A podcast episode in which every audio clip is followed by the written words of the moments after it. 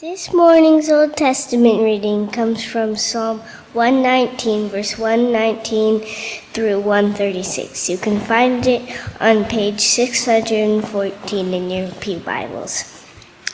Your statutes are wonderful, therefore I obey them. The unfolding of your words give light, it gives understanding to the simple. I open my mouth and pant, longing for your commands. Turn to me and have mercy on me, as you always do to those who love your name. Direct my footsteps according to your word. Let no sin rule over me. Redeem me from human oppression, that I may obey your precepts. Make your face shine on your servant. Teach your decrees and teach me your decrees. Streams of tears flow from my eyes, for your law has not been obeyed. This is the word of the Lord.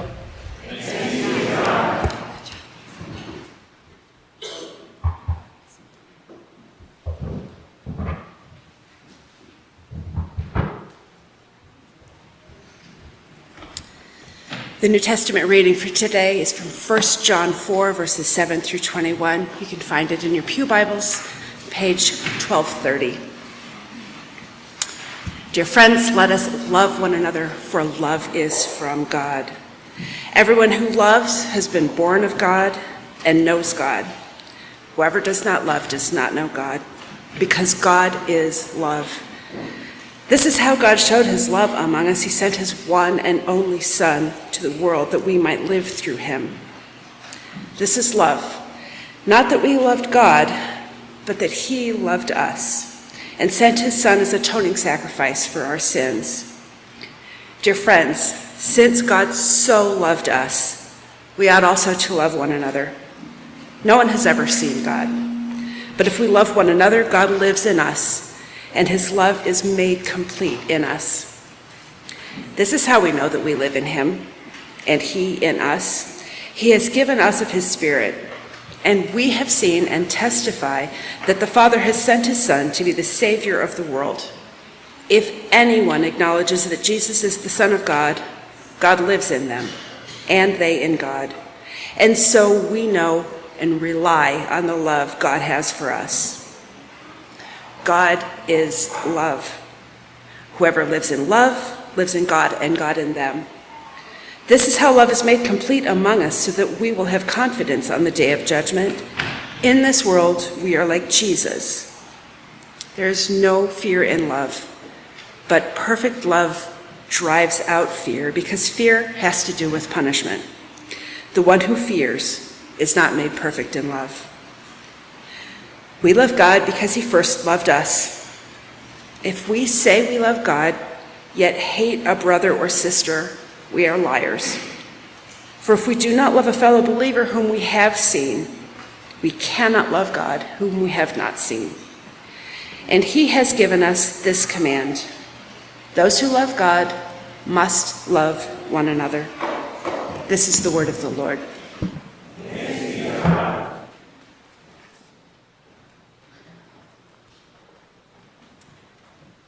Good morning, Sherman. Um, am I on? You can hear me? Everybody can hear me. All right. Uh, so last week I asked uh, Pastor Carrie what her favorite passage in the Bible was, and she gave me this one that we just read, uh, 1 John 4 7 through 21. And I asked her why it was her favorite, thinking, like, she can just write my sermon for me. Um, and she mostly just quoted chunks of the text back to me, uh, which is fair. It's a lovely text, right? If that, that is one more assurance, I think, as if we needed it, that we have done a good thing this morning in uh, partnering with Canvas and uh, giving Carrie back her credentials. Um, if this is her favorite text, Canvas Church, you can know that she will lead you well. Keeping the main thing the main thing. Because the whole project of the church has always been about love. Always. Um, Jerome, who's one of the church fathers, he was writing in like the 300s. In his commentary on Galatians, he tells this story about John the Apostle. So he wrote the Gospel of John and the book of Revelation, and maybe also the first three letters, but we don't really know. Uh, or the, these three letters, rather. Um, anyway, Jerome said that John was a preacher well into his 90s, but by that age he couldn't walk very well anymore. So people would carry him into the church on a stretcher, and he would kind of lean himself up and say, Little children, love one another. And then they would carry him out. That was his whole sermon. week after week, that was his sermon. Little children, love one another. And people got like a little frustrated and said like, "Why do you always say that?" And he said, "Because it is the Lord's command. And if only this is done, it is enough." And John would also say, of course, that you should love God, and we can see that in his writings. But the two go together in such a way in scriptures that you cannot take them apart. To say one is to say the other. Look at what our text says. Whoever claims to love God and yet hates a brother or sister is a liar. For whoever does not love a brother or sister whom they have seen cannot love God whom they have not seen. You cannot pull the two apart. And that flows all the way through Scripture. Loving God and loving neighbor are the same motion, done with the same muscles. The text has um, several sentences in it that almost seem to go too far in the direction of love, like they make my theological inside squirm a bit.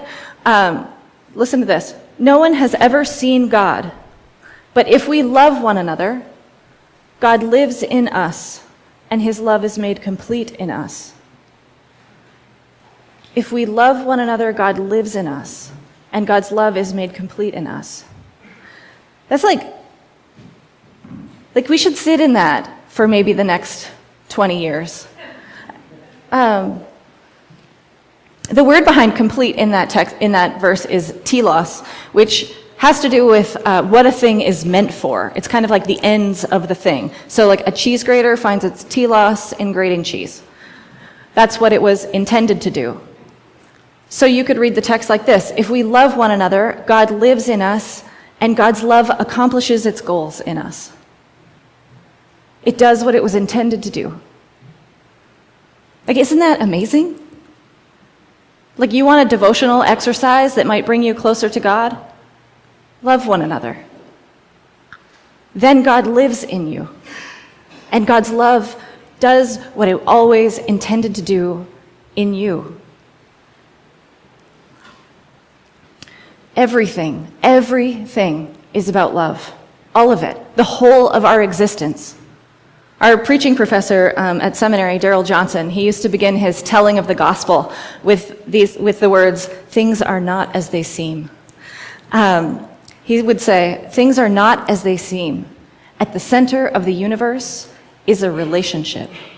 Capital R, relationship. At the core of everything is a relationship. Father, Son, and Holy Spirit exist in a dance of mutuality, of self giving love, each one serving the other, pointing to the other, so much so that they are both three and one. And all of creation spilled out of that relationship of love. It was all created to share in the love of the triune God.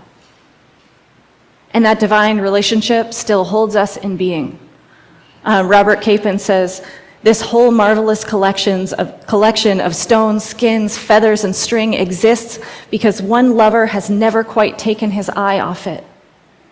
It is the orange peel hung on God's chandelier, the wishbone in his kitchen closet. He likes it. Therefore, it stays. It is all love, through and through. And even when the thing went wrong, still, it is about love, and God's response has been love. Beginning immediately after the fall, God pursues his wayward creation. Beginning with a gentle question to the hiding humans Where are you? And when they are found naked and cowering in the bushes and ashamed and afraid, God makes loving accommodations. God made the first sacrifice in that moment to give them clothes so that they could stand in, despite their shame, so that they could still have some measure of the love that they were created for, even though fear and shame had entered the picture. And that same love continues to pursue humanity through Abraham and Sarah and Isaac and Jacob and Moses and Miriam, through temple and tabernacle and prophets and priests and kings and servants and Israelites and foreigners. Through the people's bouts of deep religious devotion and also through their capitulations to idolatry and oppression. All of it is summed up so nicely by David in Psalm 23. Surely your goodness and love will follow me all the days of my life. It has and it will. God's love follows all of us through all of the days of all of our lives. And that love culminates in Jesus, which John points to in our text. God's love has always pursued us, and it is ultimately and perfect, perfectly expressed in the life and death of Jesus. God didn't have to do that for us. God did not have to come to us or walk with us or rescue us from ourselves. But God's love pours out in sweet abundance, like the wine at Cana's wedding feast. It is extravagant and it is surprising. But also, it's really only surprising because we don't know love that well. Love is who God is. And if we really understood that love that is beyond all measure, maybe we wouldn't be surprised, so surprised at the lengths to which it would go. But we don't know love that well. Because we have been muddled by sin, distracted by the worries of the world. And so while we know that we still need it, we're still desperate for it, while it's still the very truest thing about us, so often we don't understand love when it comes or know how to give it. So much so that when love himself came to the world, we did not recognize him. We despised him and crucified him. I like that John says, This is love, not that we loved God. Like, our love doesn't compare this flighty, so often so self interested and possessive so often just entirely. I, when we uh, talk with couples early on, it's always a bit of a red flag for me when you say, like, oh, tell me why you love your partner. And they say, they make me feel so good about myself. And I'm like, ooh, is that love? It is not that we loved God.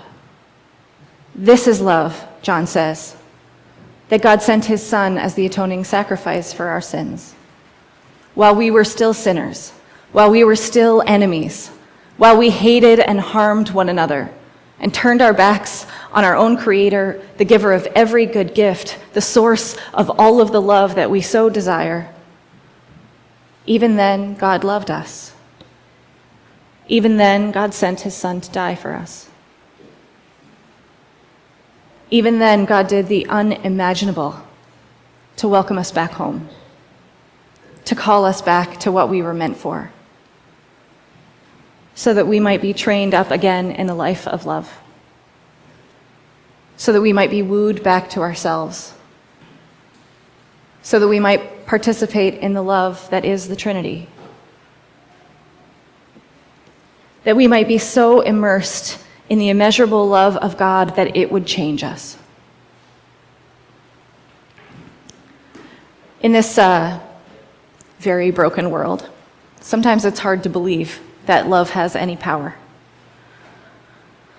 And so we have to receive that love by faith, right? Knowing and relying on it, even when it feels safer to believe that we're garbage, to tell ourselves that we're not good enough, when we are disparaging and discouraged. We are invited by faith to quiet those voices and to hear instead the voice of the God who is love ringing out to us You are my beloved. We are invited to choose to believe that we are loved beyond all measure and reason by the God who created us and still holds us in being. We are called to let that love slowly seep into us, shaping us and filling us with its truth and its life and its holiness. And we continue that life of love by, by allowing the love that we have received from God to reach its fulfillment, its goal, its completion as we turn to love one another. Shedding abroad the love of God through our own words and hands and feet. That is what the church has always been about. We heard it from Jesus. The greatest commands are love God and love neighbor. Paul tells us in Romans 13 and Galatians 5 that every command is summed up, summed up in love your neighbor as yourself. James says the same in, chapter, in James chapter 2. In 1 Corinthians 13, Paul says that without love, everything else is worthless. Knowledge, spiritual gifts, eloquence, generosity, you could give, like the question that we wealthy people always have should I give everything I have to the poor? You could do that, and if you don't have love, it is nothing. And in our ta- text, we hear it again. Whoever lives in love lives in God, and God in them. So if you're confused about your faith, if you're unsure what to believe, stick close to love, and you will find your way. If God seems absent for you, Look for God's love coming through the people around you. That is where God's love is made complete. If you're not sure what to do with your life, follow love. Love your friends and your family, and love your neighbors, and love your enemies. That is what we are about. That's what we're here for. And of course, like, I'm sure like 75% of you are like, but the church is terrible at this, uh, which is true. We've never been great at it, right? And sometimes we've been really, really, really bad at it. Um, and I'm no exception, right? Like my own life, I can be cowardly and I can be manipulative and controlling. I can be like so concerned about what everyone is thinking of me that I completely forget that I'm supposed to pay attention to other people. I'm kind of awkward in an uncomfortable way, and I can also be impatient and unkind. Sometimes I want to love and I don't know how. And sometimes I don't even want to love. In his book, Christ Plays in 10,000 Places, uh, Eugene Peterson talks about this project of learning to love in the church. He says that some people look around and see how badly we mess it up and say, like, why bother? And he answers this Well, we bother because God is love. He created us in love. He saved us in an act of love. He commanded us to love one another. Love is the ocean in which we swim. So what if many of us can only wade in the shallows and others can barely dog paddle for short distances? We are learning, and we see the possibility of one day taking long, relaxed, easy strokes in the deep. We are learning and it is slow learning. But the church is a school of love, led by the one great lover. We set our eyes on the one from whom all love comes. And we trust that the God who is love is pulling us along, training us up, each in our own way and each at our own pace. And when we do what we can to join that work, and it is difficult and it is risky. Um, Tony and I do about five weddings a year, um, and I usually preach, and I pretty much always preach the same sermon. Uh, I only have one thing to say. There's someone here who's been to like eight of our weddings. I think she's heard me preach the same sermon eight times. Uh, she's got it down. I'm going to ask her to preach next time. anyway, I always say the same thing. I always talk about how Intimacy requires vulnerability, and that makes it very dangerous. Since marriage is like this weird, uniquely vulnerable space, uniquely intimate space, it is, can be uniquely and acutely painful. like nothing else. And on the other hand, it's that very same vulnerability that opens up the possibility of healing. When we are tender and honest with one another, when both people are following the example of Jesus, then that dangerous intimacy becomes a place where our deepest wounds can be tended to. And that's true in the church too. Most of us have been wounded by the church in some way at some time, right? And that makes sense because whenever we commit ourselves to love and hope for love in return, particularly with a bunch of sinful people, we make it that much more likely that we will get hurt and that the hurts will be deep. And in that very same motion of putting ourselves in this dangerous space, we also open ourselves up to the possibility of healing and of connection and of new life. We are all sinners, which means that this learning the way of love, it's going to be painful in many directions. And it's going to include confrontation and conflict and repentance and forgiveness and grace. It has to. There is no other way. And we find ourselves both needing confrontation and giving it, both needing to receive forgiveness and needing to learn how to offer it. And it's in that way, in this kind of push and pull, this holy struggle, that we work our way toward love. And that even, and in that space, even our mistakes play a part. Even the ways that we sin against one another can, if we are committed to the way of Christ, even those things can become part of our healing. Even those things can draw us further into love. It is a very difficult path, and it is the way of Christ. In Jesus' commitment to love for us, he took on soft human flesh. He subjected himself to the whims of a sinful people. The vulnerability of his love making itself most evident on the cross. And the possibility of love bursting forth in the resurrection. Our text says, In this world we are like Jesus. We're not perfect like him, but our whole lives are held in the love of God. And we are called to give ourselves to it wholly. God's love is our comfort and our calling and the path between the two. It is who we are. It is the ocean we swim in. It is the beginning and end of our existence. Canvas, we are so glad to be on this journey with you. Held in the hand of our God, doing our best to be like Jesus in this world. Little children, let us love one another. Let's pray.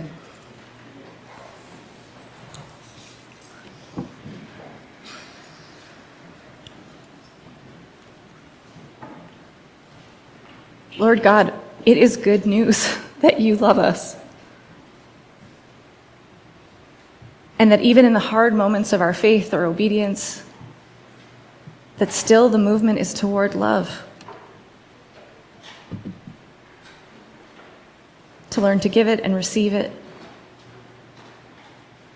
and to be who we are.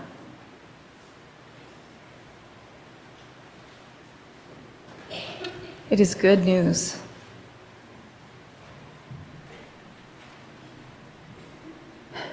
That you have forgiven us, made a way that we might do this thing with you. Lord, help us along the way. In Jesus' name, amen.